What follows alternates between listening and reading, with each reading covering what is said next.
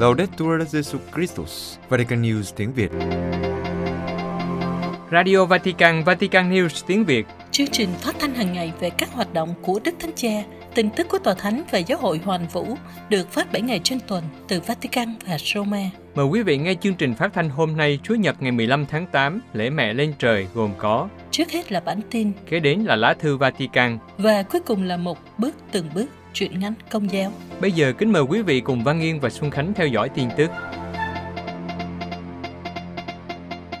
Đức Thánh Cha hỗ trợ nước Eswatini chống đại dịch COVID-19. Vatican, Đức Thánh Cha đã tặng 2 mét trợ thở di động có chân đế, 10 hộp mặt nạ phẫu thuật, 10 hộp mặt nạ N95 và máy theo dõi mạch cho Bệnh viện Công giáo Mục tự Tốt lành ở Sitaki, nước Eswatini, để hỗ trợ những nỗ lực không ngừng trong cuộc chiến chống lại COVID-19. Trong một bài viết được đăng trên trang blog ngày 11 tháng 8, Đức cha Jose Luis Pons de Leon của giáo phận Manzini, giáo phận duy nhất của Eswatini, đã nhấn mạnh vai trò tích cực và sự lãnh đạo của Đức Thánh Cha kể từ khi đại dịch xuất hiện. Đức cha De Leon nhắc lại, ngay sau khi các lần phong tỏa được công bố ở Ý, Đức Thánh Cha đã kêu gọi thế giới cầu nguyện và cầu nguyện cho thế giới. Đức cha De Leon đặc biệt nhớ lại giờ cầu nguyện do Đức Thánh Cha chủ sự, chỉ một mình Ngài tại quảng trường Thánh Phêrô vào đêm ngày 27 tháng 3 năm 2020. Đức cha nhận xét, đó là hình ảnh của một thế giới đang chịu cảnh phong tỏa, nhưng đồng thời cũng là hình ảnh của một vị mục tử vẫn gần gũi với đàn chiên. Đức cha nói tiếp rằng, rồi khi có vaccine, Đức Thánh Cha ngay lập tức tiêm vaccine và kêu gọi thế giới làm điều tương tự, và mô tả việc tiêm chủng là nghĩa vụ cứu người và đạo đức. Hơn nữa, Đức Thánh Cha đã nhiều lần nhấn mạnh đến sự cần thiết của việc tiếp cận phổ cập vaccine, thúc giục tạm thời đình chỉ quyền sở hữu trí tuệ đối với vaccine.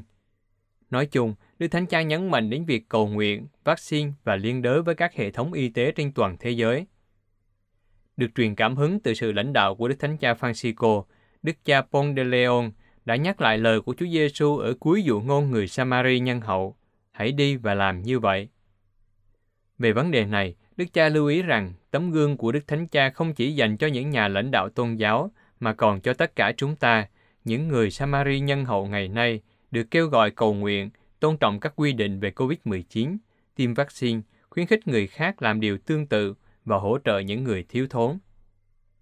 Eswatini đã có hơn 34.000 trường hợp nhiễm COVID-19 kể từ khi đại dịch bắt đầu, với hơn 900 trường hợp tử vong.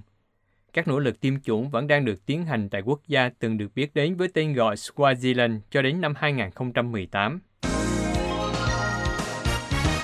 Đức Tổng giám mục Jose, đặc sứ của Đức Thánh Cha tại Mễ Du, đã qua đời. Mễ Du, thông cáo của Hội đồng Giáo mục Ba Lan cho biết Đức Tổng giáo mục Henrik Jose, đặc sứ của Đức Thánh Cha tại Mễ Du, đã qua đời tại Bệnh viện Bộ Nội vụ ở Warsaw, Ba Lan ngày 13 tháng 8, hưởng thọ 78 tuổi. Đức Tổng giám mục Jose bị sốt rét và mới đây Ngài bị nhiễm virus corona. Ngài đã trở về Ba Lan nghỉ ngơi và dự định trở về đền thánh Đức Mẹ Mễ Du. Nhưng cách đây vài ngày, Ngài phải nhập viện cấp cứu và sau đó đã qua đời. Đức Tổng giám mục Jose sinh tại Warsaw ngày 27 tháng 11 năm 1942. Sau khi học y khoa, năm 1969, Ngài gia nhập dòng tông đồ công giáo. Năm 1974, sau khi chịu chức linh mục, Ngài đi truyền giáo tại Rwanda cho đến năm 1995.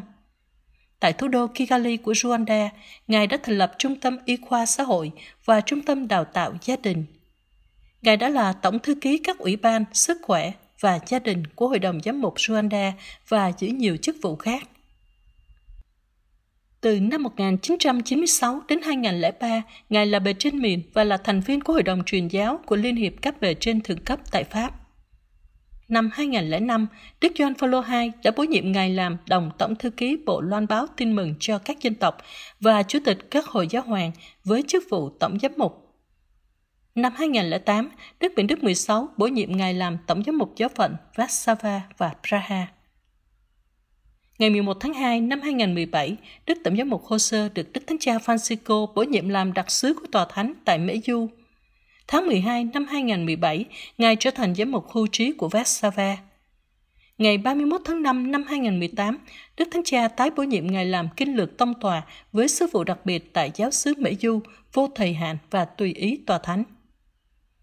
Đức Thánh Cha Francisco đã giao cho Ngài nhiệm vụ đồng hành một cách ổn định và liên tục cộng đoàn giáo xứ của thị trấn nhỏ ở Bosnia và Herzegovina và nhiều tín hữu đến đó hành hương, những người có nhu cầu cần được chăm sóc đặc biệt. Đó là một dấu hiệu cho thấy sự quan tâm của Đức Thánh Cha đối với những người hành hương như được nhấn mạnh bởi Giám đốc Phòng Báo chí Tòa Thánh. Đức Tổng giám mục hồ sơ đã được gửi đến Mỹ Du với sứ vụ thuần túy một vụ, không can thiệp vào các vấn đề, các cuộc hiện ra của Đức Mẹ. Công giáo châu Âu tổ chức hành hương Fatima cho người di cư. Roma trong những ngày vừa qua, Công giáo châu Âu đã tổ chức cuộc hành hương đến đền thánh Đức Mẹ Fatima dành cho người di cư. Nhân dịp này, Đức Hồng Y Jean-Claude Hollerich, Tổng giám mục của Luxembourg, Chủ tịch của Ủy ban các hội đồng giám mục của Liên minh châu Âu nói, Chính sách hiện nay của châu Âu đối với người di cư là một sự xấu hổ, trái với những giá trị đáng tự hào của châu Âu.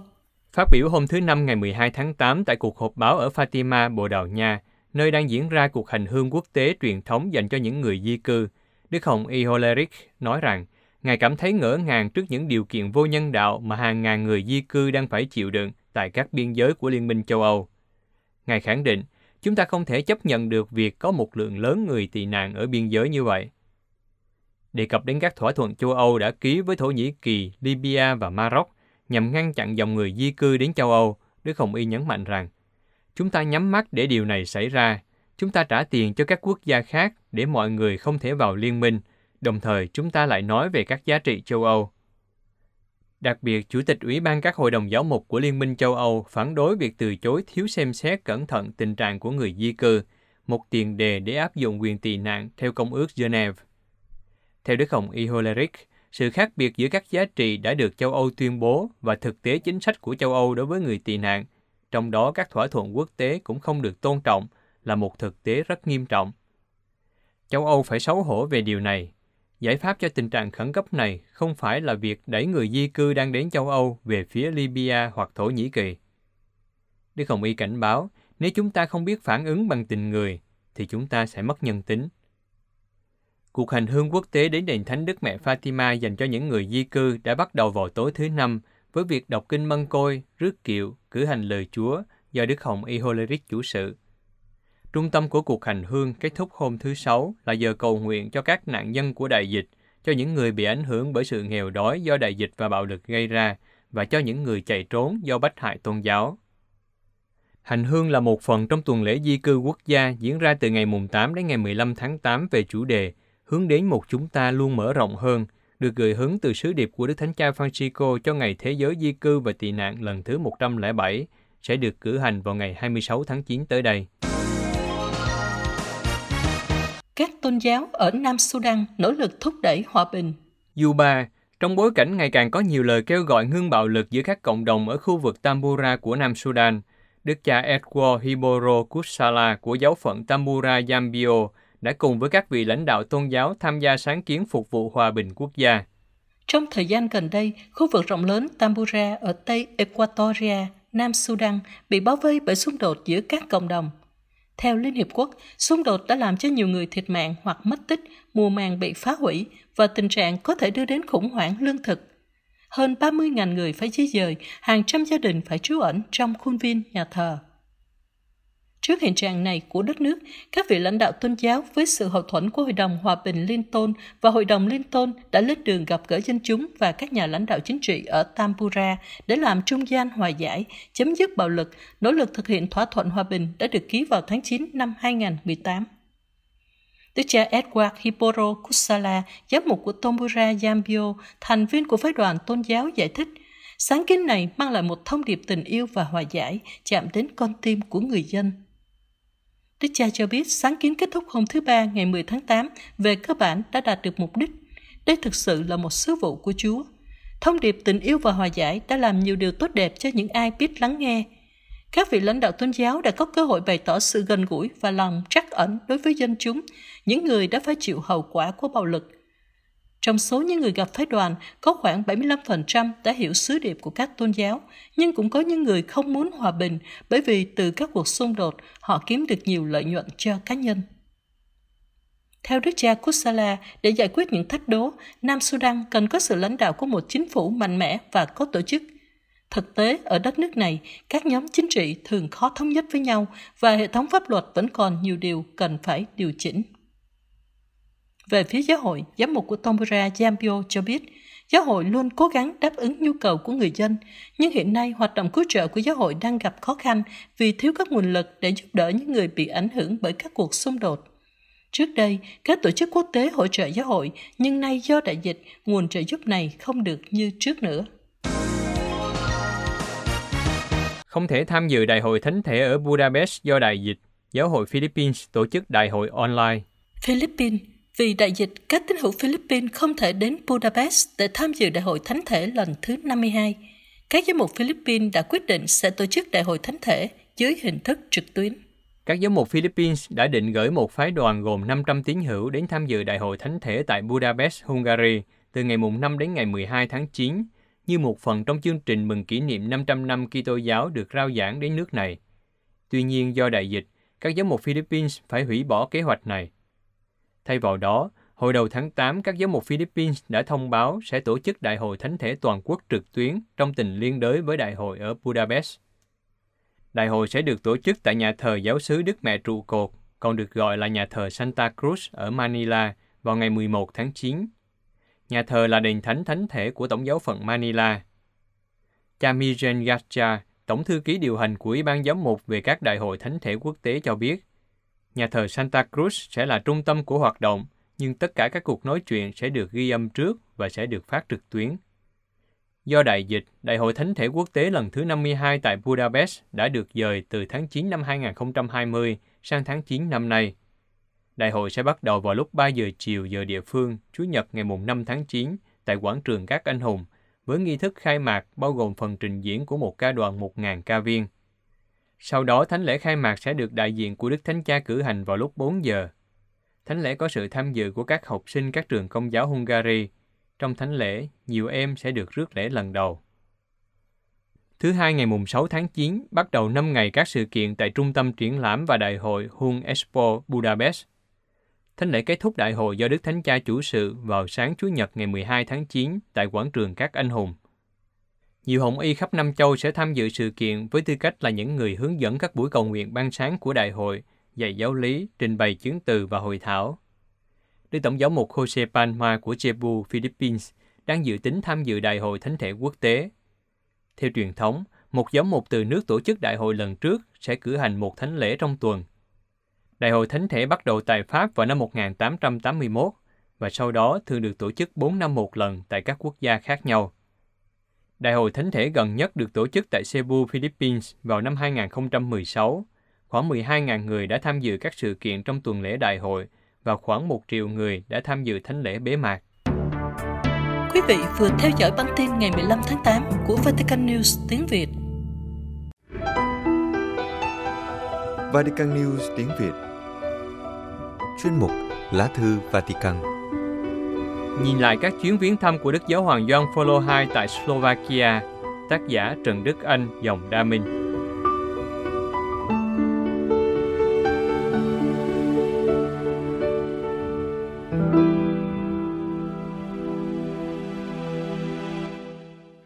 Kính thưa quý vị thính giả, trong vòng 4 tuần nữa, Đức Thánh Cha Francisco sẽ đến thăm Cộng hòa Slovakia từ ngày 12 đến 15 tháng 9 đây là lần thứ tư quốc gia bé nhỏ có gần 5 triệu rưỡi dân cư này được đón tiếp một vị giáo hoàng. Cả ba lần đầu đều do Đức Giáo hoàng Gioan Phaolô II. Ôn cố tri tân, nhìn lại ba cuộc viếng thăm trước đây, chắc chắn sẽ góp phần hiểu rõ hơn chuyến viếng thăm sắp tới của Đức Thánh Cha Francisco. Thánh Giáo hoàng Gioan Phaolô II đến viếng thăm chớp nhoáng tại Liên bang Tiệp Khắc vào cuối tuần 20 và 21 tháng 4 năm 1990 trong bối cảnh đất nước này vừa ra khỏi bốn thập niên dưới chế độ Cộng sản, nhờ cuộc cách mạng được gọi là êm như nhung từ ngày 16 tháng 11 đến 29 tháng 12 năm 1989. Phần lớn các hoạt động của Thánh Giáo Hoàng đều diễn ra tại thủ đô Praha của Liên bang, gồm cuộc gặp gỡ với chính quyền, các giám mục tiệp khắc, các linh mục, tu sĩ và giáo dân, gặp giới văn hóa và thánh lễ chung cho giáo tỉnh Praha. Tại thủ đô Bratislava của Slovakia, Ngài chỉ có cuộc gặp gỡ với dân chúng và cử hành một thánh lễ. Từ ngày 1 tháng 1 năm 1993, Liên bang Tiệp Khắc chính thức trở thành hai nước độc lập, Cộng hòa Tiệp và Cộng hòa Slovak. Hơn hai năm rưỡi sau đó, Đức Gioan Phaolô II trở lại Cộng hòa Slovakia để viếng thăm trong 4 ngày, từ 30 tháng 6 đến 3 tháng 7 năm 1995. Trong diễn văn đầu tiên tại phi trường Bratislava vào ngày 30 tháng 6, Đức Giáo Hoàng đề cao sự kiện hai Cộng hòa Tiệp và Slovakia đã cống hiến cho thế giới một tấm gương giải quyết các vấn đề có thể nảy sinh giữa các dân tộc qua việc đối thoại và tôn trọng các quyền lợi của nhau trở thành hai quốc gia sống trong hòa bình. Ngài cũng nói rằng, ai cũng biết các hậu quả đau thương do những năm khó khăn dưới chế độ độc tài, chúng đã gây ra một cuộc tàn phá đích thực trên bình diện xã hội và văn hóa, cũng như trên bình diện chính trị và tôn giáo. Hôm nay tôi đến như một người lữ hành của Chúa Kitô để khuyến khích anh chị em can đảm tiến bước trên con đường đã chọn lựa. Tự do và hòa bình là một cuộc chinh phục cần được chăm sóc và đào sâu mỗi ngày với sự cộng tác của mọi công dân. Tôi đến làm chứng về phần đóng góp mà các tín hữu Kitô muốn cống hiến cho công cuộc xây dựng quốc gia để đảm bảo cho đất nước một tương lai xây dựng trên nền các giá trị của sự thật và tình liên đới của con người. Trong cuộc gặp gỡ các linh mục, tu sĩ và chúng sinh Slovakia sau đó, Thánh Gioan Phaolô II nói rằng nhiều người trong anh chị em đã can đảm trung thành với Chúa Kitô trong 40 năm sống dưới chế độ độc tài cộng sản. Nhân danh giáo hội, tôi bày tỏ lòng ngưỡng mộ đối với anh chị em. Anh chị em đã kéo dài trong đời mình cuộc tử nạn của Chúa Giêsu. Cùng Ngài, anh chị em đã chấp nhận khổ đau. Cùng Ngài, anh chị em đã thành công chống trả lại các bất công và bạo lực. Cùng Ngài, giờ đây, anh chị em có thể vui mừng vì đã chiến thắng thử thách. Đức Giáo Hoàng đặc biệt khuyến khích các linh mục trao dồi việc đọc và suy gẫm lời Chúa dưới ánh sáng của các giáo phụ và các văn kiện huấn quyền hội thánh, cũng như đào sâu giáo huấn xã hội công giáo, để có thể trợ giúp giáo dân xây dựng quê hương và phục vụ công ích một cách hữu hiệu hơn. Trong các cuộc gặp gỡ kế tiếp, Đức Gioan Phaolô II đã khuyến khích mọi người dân và tín hữu Kitô Slovakia đừng sợ hãi, nhất là trong giai đoạn tái thiết. Ngài nói, cần phải cố gắng làm sao để mọi người đều được hưởng các điều kiện cần thiết cho cuộc sống, có công an việc làm vững chắc, đảm bảo các quyền dân chủ, cảnh giác giới trẻ để họ đừng trở thành nạn nhân của các ảo ảnh thành công, kiếm tiền dễ dàng, nạn nhân của các hoạt động bất chính của chủ nghĩa tiêu thụ và buông thả tháo thứ tính dục, không lý tưởng và không giá trị. Trong cuộc viếng thăm vào trung tuần tháng 9 tới đây, ngoài thủ đô Bratislava, giống như vị tiền nhiệm, Đức Thánh Cha Francisco cũng sẽ viếng thăm Kosice, thành phố lớn thứ hai và ở mạnh đông của Slovakia.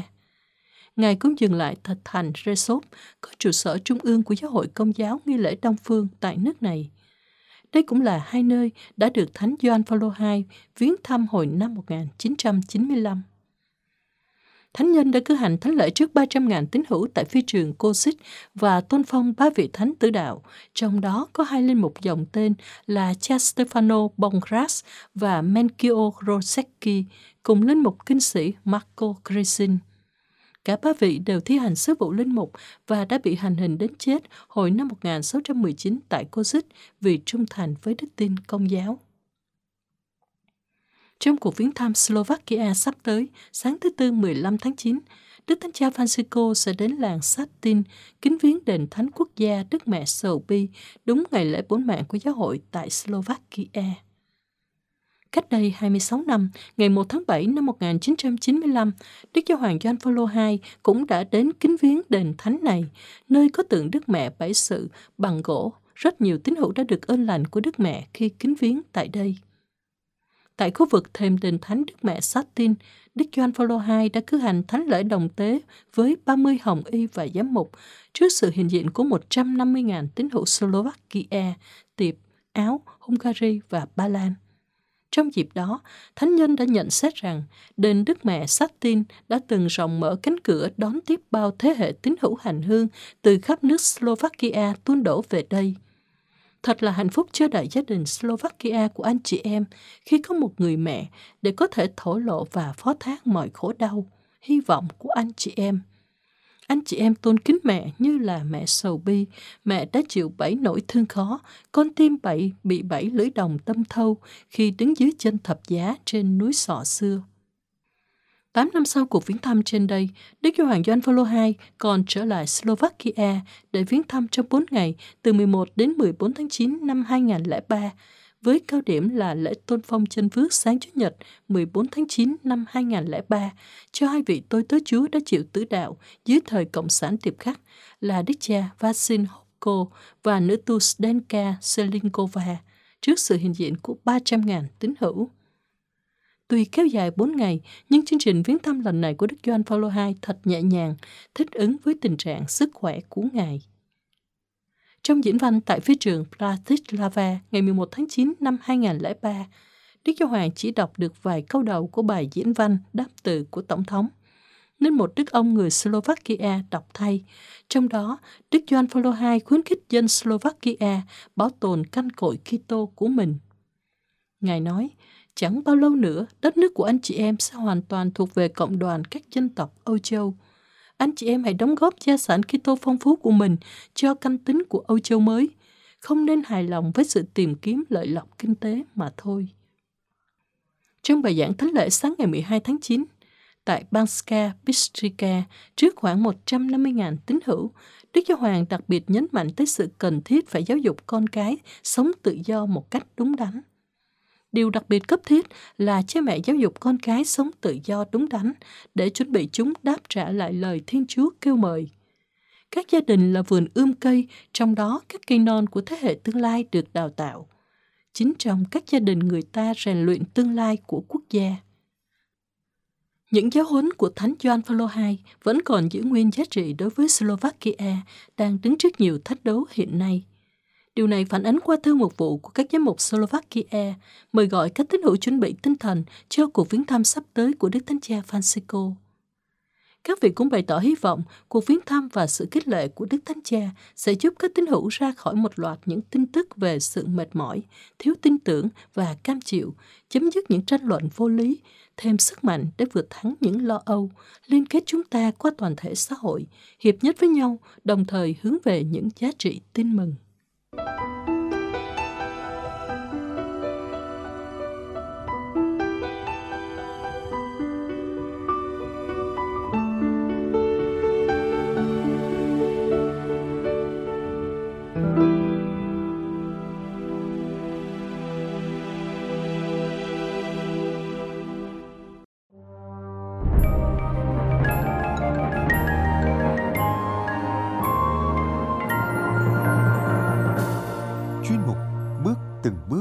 Chuyện ngắn nhà đạo của Vatican News tiếng Việt.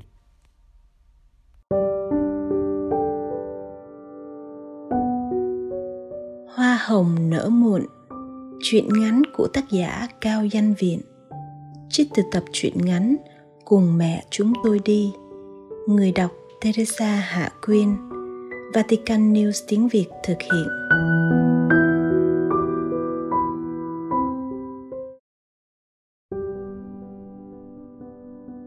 Bà Bảy bưng mẹt bán rau, bánh mì chú Chín đi sau lưng bà. Đấy là câu nói vui mà anh em chúng tôi hay chọc ghẹo chú Chín.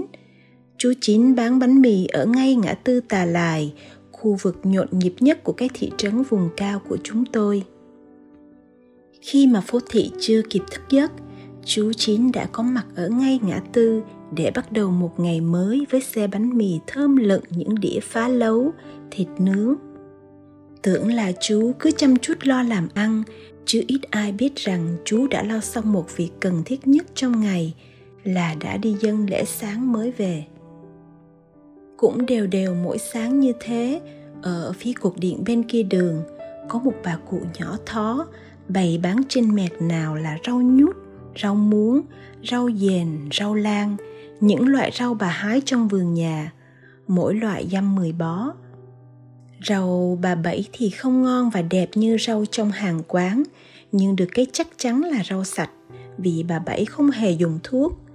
Khách qua lại ngã tư này thường ghé mua rau của bà Bảy vì thấy bà tuy già nhưng cái miệng vẫn còn dẻo quẻo chào mời. Sáng rõ một chút thì mẹt rau của bà Bảy cũng đã vơi bộn, bà thu xếp lại gọn gàng rồi cầm vài bó bước sang chỗ chú chín bán bánh mì giọng bà trơn chất và ngọt ngào như rót mật. Nay cưng ăn dùng cho bảy mấy bó rau mùng tơi nha chín chỉ cần vài ngàn tôm khô nấu canh với nó là bá cháy. Chú chín cười cười nhìn bà bảy, chú cũng lấy giọng chào mời. Bà bảy ăn bánh mì buổi sáng nha. Ừ dị là xí hòe nha. Cứ như vậy đó, tình cảm của những con người lao động chia sẻ cho nhau mà sống, chân chất và đậm đà.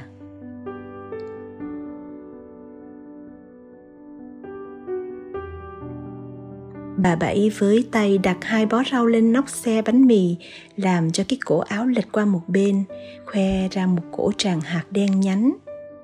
Chú chín nhìn thấy và vốn đã thân thiện lại càng thân thiện hơn, vì nhận ra người cùng niềm tin với mình làm xong ổ bánh mì đưa vào tay bà bảy, chú chín bắt chuyện làm thân. Bà bảy thường đi lễ nào? Bà bảy tròn xoe đôi mắt. Lễ gì? Dạ con hỏi đi lễ chủ nhật đó. Bảy đi lễ sáng hay lễ chiều mà con ít gặp? Như chợt hiểu ra, khuôn mặt bà bảy trùng xuống một chút. Bà đưa tay kéo sợi chuỗi giấu vào trong cổ áo, rồi trả lời với giọng buồn tinh tôi không có đạo. Tới phiên đôi mắt chú chín như đứng trồng vì ngạc nhiên. Bảy giấu con làm gì? Nhìn bảy với cổ tràng hà kia con biết chẳng những bảy có đạo mà lại còn ngoan đạo nữa. Ngắt một miếng bánh mì bỏ vào miệng. Bà bảy không vội nhai mà cũng chẳng vội trả lời. Đôi mắt của bà bảy nhìn vào đâu đó, xa xôi lắm, buồn bã lắm cổ tràng hạt của bảy đẹp quá. Chắc là bảy xiên lần hạt nên tràng hạt mới bóng lên như vậy. Tuổi trẻ tụi con cứ mãi lo cái cơm áo gạo tiền nên rất ít khi lần chuỗi. Mỗi ngày cố lắm thì được vài chục. Bây giờ chú chín mới để ý đến khuôn mặt giống như vô hồn của bà bảy. Chú khẽ gọi. Bảy ơi, bộ con có nói gì buồn lòng bảy hả? Rời khỏi cái chỗ xa xăm nào đó. Bà bảy định thần một hồi rồi mới trả lời chú chín. Không có đâu cưng bảy mà giận ai? Chỉ là tại vì câu chuyện của bảy nó dài dòng lắm.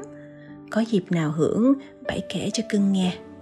Thôi lo mà bán buôn đi chứ, để chưa mất.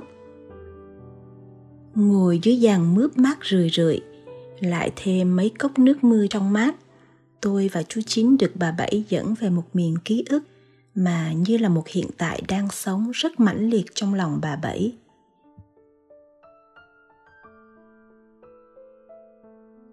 Cái thời xuân sắc của bảy lại gắn liền với cái nghèo của thời chiến tranh. Bỏ cái ruộng ở miền tây lên sài gòn kiếm sống, người con gái chân còn dính phèn đâu có biết sài gòn đô hội và vô vàng cạm bẫy. Nhờ cái chân chất thật thà đơn sơ và giản dị vốn có của người miền tây, bảy được nhận vào giúp việc cho một ông quan tây. Bảy lo việc bếp núc, giặt giũ và dọn dẹp lau chùi nhà cửa. Công việc quần quật suốt ngày.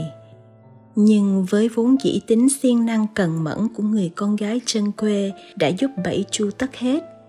Nhà ông quan tây tuy cũng khá rộng nhưng lại rất ngăn nắp nhờ sự sắp xếp của bảy ông quan tây thường làm việc ở phòng riêng, thỉnh thoảng khi có khách thì mới ra ngoài. Còn bà đầm vài ba tuần ở nhà, rồi vài ba tuần lại đi tây. Bà đi tây như đi chợ. Thời gian giúp việc cho nhà ông quan tây cũng được khá lâu. Tuy có vất vả nhưng không có phải bương đồng lội ruộng, không phải gian nắng đội mưa nữa. Cái nét con gái chân quê của bảy đã biến đi mất hồi nào nhưng lại đó là một cô tấm đẹp mặn mà trong vỏ bọc của một ô xin. Công việc ban đầu tuy có nhiều bận biệu nhưng bây giờ thì đã quá quen thuộc và đều đặn trong một thời khóa biểu. Tình cảm trong nhà cũng dần dà rút ngắn được khoảng cách. Mọi sự tưởng chừng như yên ắng, êm trôi. Bảy cảm thấy an phận với công việc và sự bình yên vốn có cho đến một lúc cái nhịp đi về của bà đầm mỗi ngày một dài hơn. Mỗi lần đi tây cũng lâu hơn, rồi mỗi lần về nhà cũng ở lâu hơn. Tưởng cũng chẳng có gì lạ. Thế nhưng cái bất thường ấy đã phá đi sự bình yên của bảy và đưa bảy vào một cuộc đời khác. Chỉ sau có một lần ông quan tây mềm lòng trước cái đẹp mặn mòi của bảy. Và bảy cũng đã không chế ngự được xúc cảm của người con gái xuân thì gần hai tháng sau bà đầm mới về, cũng là lúc mà bảy cảm thấy mình nghe hôi cơm tanh cá. Cái chứng nôn ọe đã tố cáo với bà đầm những gì đã xảy ra.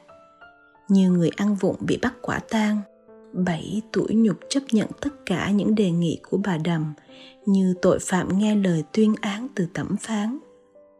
Bà đầm không làm lớn chuyện vì giữ uy tín cho ông quan tây nhưng bà cũng không chấp nhận cho bảy làm lẽ, vì ông tây bà đầm là người công giáo.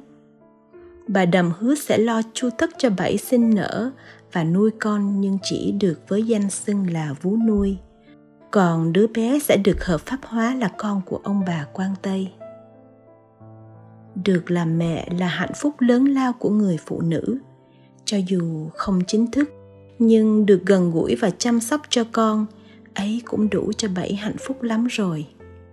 Mình đã như vậy, làm sao dám ước ao gì hơn? Nhưng cái hạnh phúc ấy chỉ có được trong một thời gian. Sau khi sinh nở mẹ tròn con vuông thì cũng là lúc cái hiệp ước của bà đầm được thực hiện. Bảy giữ đúng vai trò vú nuôi và bé đào mỗi ngày được lớn lên trong sự chăm sóc hết mực chu đáo và tình thương yêu của bảy. Cho đến ngày hiệp ước Geneva được ký kết. Ông quan tây và bà đầm hối hả thu xếp để về tây, thì cũng là lúc bảy phải vĩnh viễn rời xa con gái. Kỷ vật cuối cùng của đứa con gái vô cùng yêu thương của bảy là chàng chuỗi mân côi mà ông quan tây đã đeo cho nó vào ngày nó được rửa tội. Nó mang cái tên tây với tên thánh là maria còn tên đào là tên mà bảy âm thầm gọi nó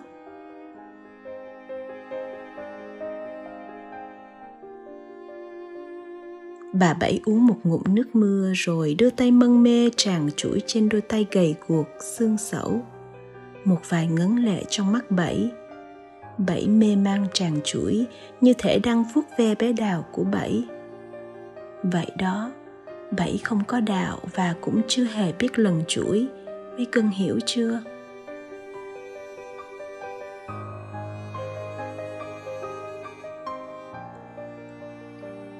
hơn một nửa thế kỷ xa vắng người con gái yêu quý, nỗi nhớ niềm thương luôn ray rứt trong lòng mẹ. Bảy chỉ biết mân mê tràn chuỗi mân côi để vơi đi nỗi nhớ. Cái kỷ niệm thương đau ấy giờ được khơi lên để chia sẻ cho chúng tôi cái thời xuân sắc của bảy không còn nữa, mà trước mặt chúng tôi là một cụ bà hom hem, tuổi đã ngoài bát tuần.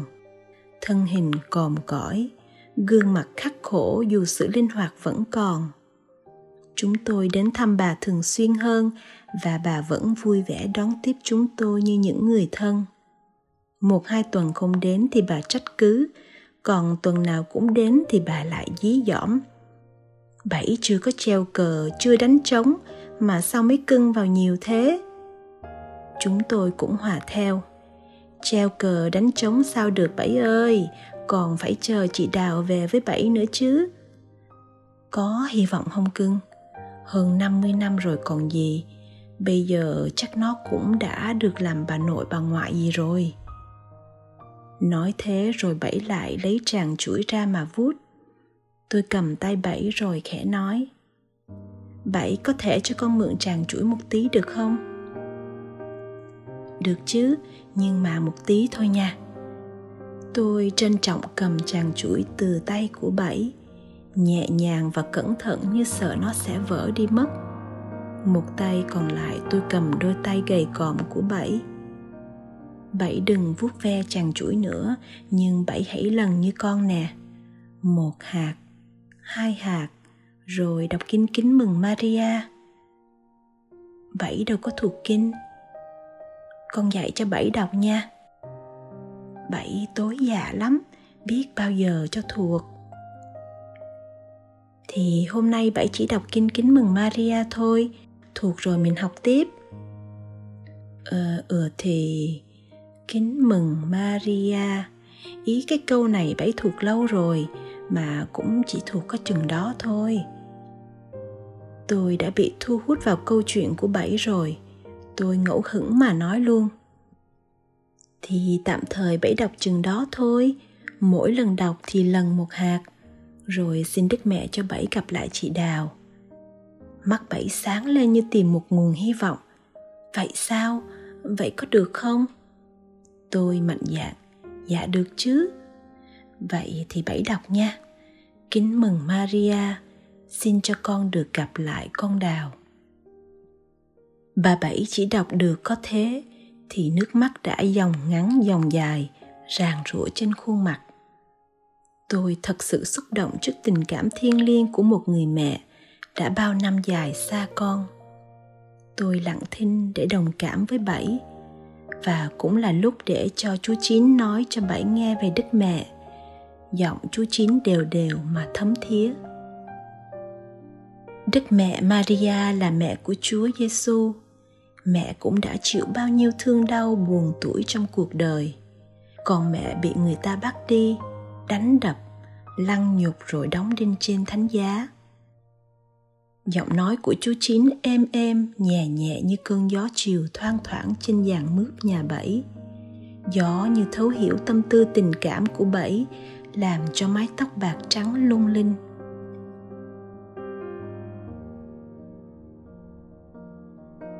Thế rồi hàng tuần chúng tôi đều đều vào thăm bảy có khi thì tôi và chú chín, có tuần thì các chị vào thăm. Mà phải kể là mấy bà phụ nữ giỏi thật. Chỉ sau có hai tháng mà bảy đã thuộc hết kinh lạy cha, kính mừng, sáng danh và lần hạt gọn ơ mấy chị còn mở rộng quan hệ quen biết với chị ba, con gái của bảy với chồng sau. Lại còn tiếp xúc và chăm nom ông bảy nữa. Ông bảy là một người phật giáo chính tông, nên con cái đều theo đạo phật hết. Bà bảy cũng đâu có ngoại lệ, nhưng bảy là người phật giáo có lòng yêu mến đức mẹ. Vì bảy nói là chị đào của bảy cũng có tên là thánh maria.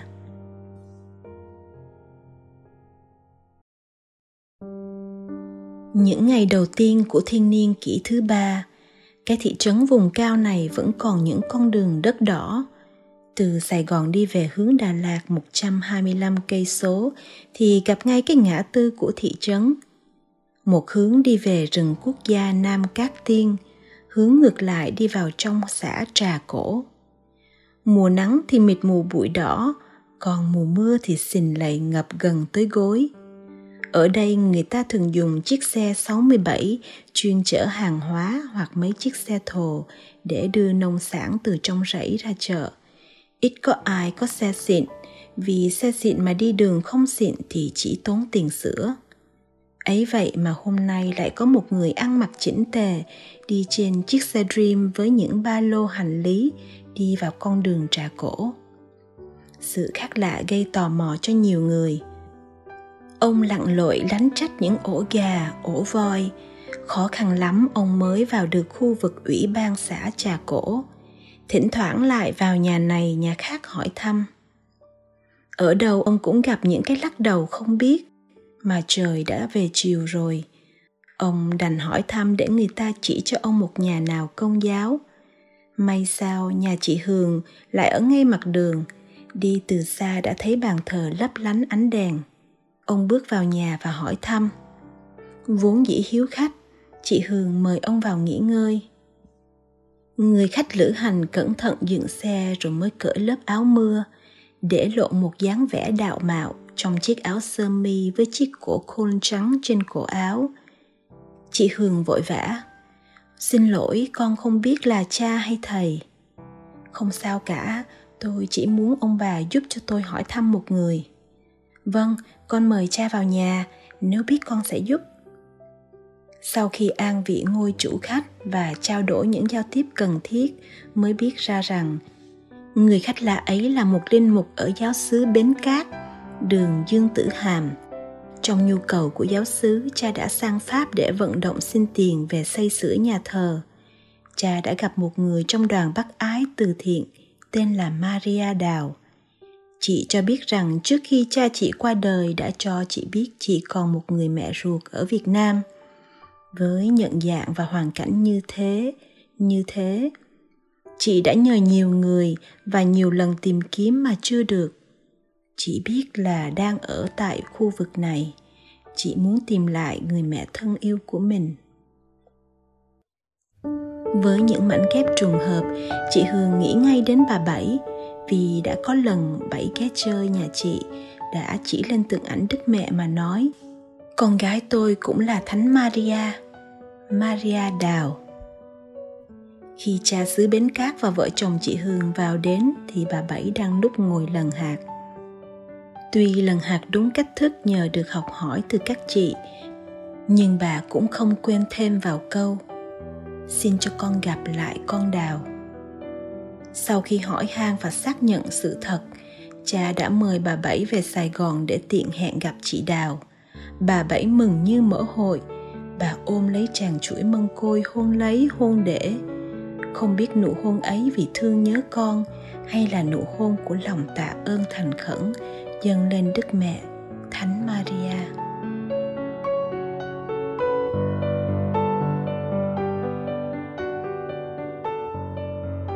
Sau một tháng mẹ con gặp nhau với biết bao vui mừng bảy đã trở về lại nhà và gặp chúng tôi trong niềm vui khôn tả.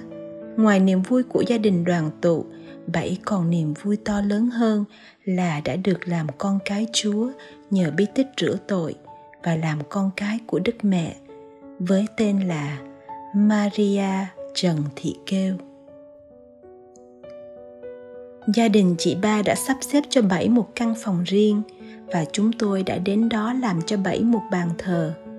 Chàng chuỗi mân côi ngày nào, giờ đây được bảy để ngay dưới chân thánh giá Chúa Giêsu đấng đã âm thầm và kiên nhẫn tác động trên suốt cuộc đời, mà giờ này bảy mới nhận biết và tin theo. Bảy cũng để trên bàn thờ một tượng đức mẹ mân côi, người mẹ đã đồng hành cùng bảy trong suốt những khổ đau và hạnh phúc mà giờ bảy mới thực sự ý thức và yêu mến sau khi làm xong bàn thờ, anh chị em chúng tôi kính cẩn dân kinh tạ ơn chúa cùng với bảy. Cuối giờ kinh, bảy nâng chàng chuỗi trong tay và ôm hôn thật thắm thiết cùng với những giọt lệ hạnh phúc. Tưởng rằng câu chuyện của bảy đến đây đã có thể kết thúc, nhưng vì đã qua một thời gian bây giờ mới kể nên lại có thêm mấy chi tiết mà cũng nên nêu lên để mọi người cùng thấy được sự nhiệm lạ của bàn tay thiên chúa. Chúng tôi vẫn thường xuyên đến thăm bảy, đọc kinh lần hạt với bảy. Những ngày bảy yếu đau, có gì đưa mình thánh chúa tới nhà cho bảy? Ngày bảy qua đời, giáo họ và anh chị em lay vô chúng tôi đến canh thức với bảy nhưng cho tới ngày lễ an táng, thì có linh mục và các cộng đoàn nữ tu ở xa về dân thánh lễ an táng tại nhà của bảy. Mặc dù phía sau tấm phước có ảnh chuộc tội và một dãy bàn thờ phật, bàn thờ quan âm và dưới đất thì đầy bàn thờ thần tài, thổ địa của gia đình. Cha chủ tế gọi bảy bằng từ ngoại, hết sức thân thương và gọi chị đào là mẹ thiên liêng sau đám tang thì vợ chồng cậu con trai, con chị ba đã xin đi học giáo lý và nay đã được rửa tội cả gia đình. Không dừng lại ở đó nay anh đã là một hội viên Layo Maria cùng đồng hành với chúng tôi. Tháng mân côi đã hết và tháng các linh hồn đã về, nhưng thiết tưởng lời kinh mân côi không hề bị giới hạn bởi thời gian hoặc không gian vườn hoa của hội thánh lúc nào cũng thơm ngát muôn hoa. Hoa hồng, hoa mân côi luôn thơm ngát bốn mùa. Dù chỉ là đóa hồng nở muộn.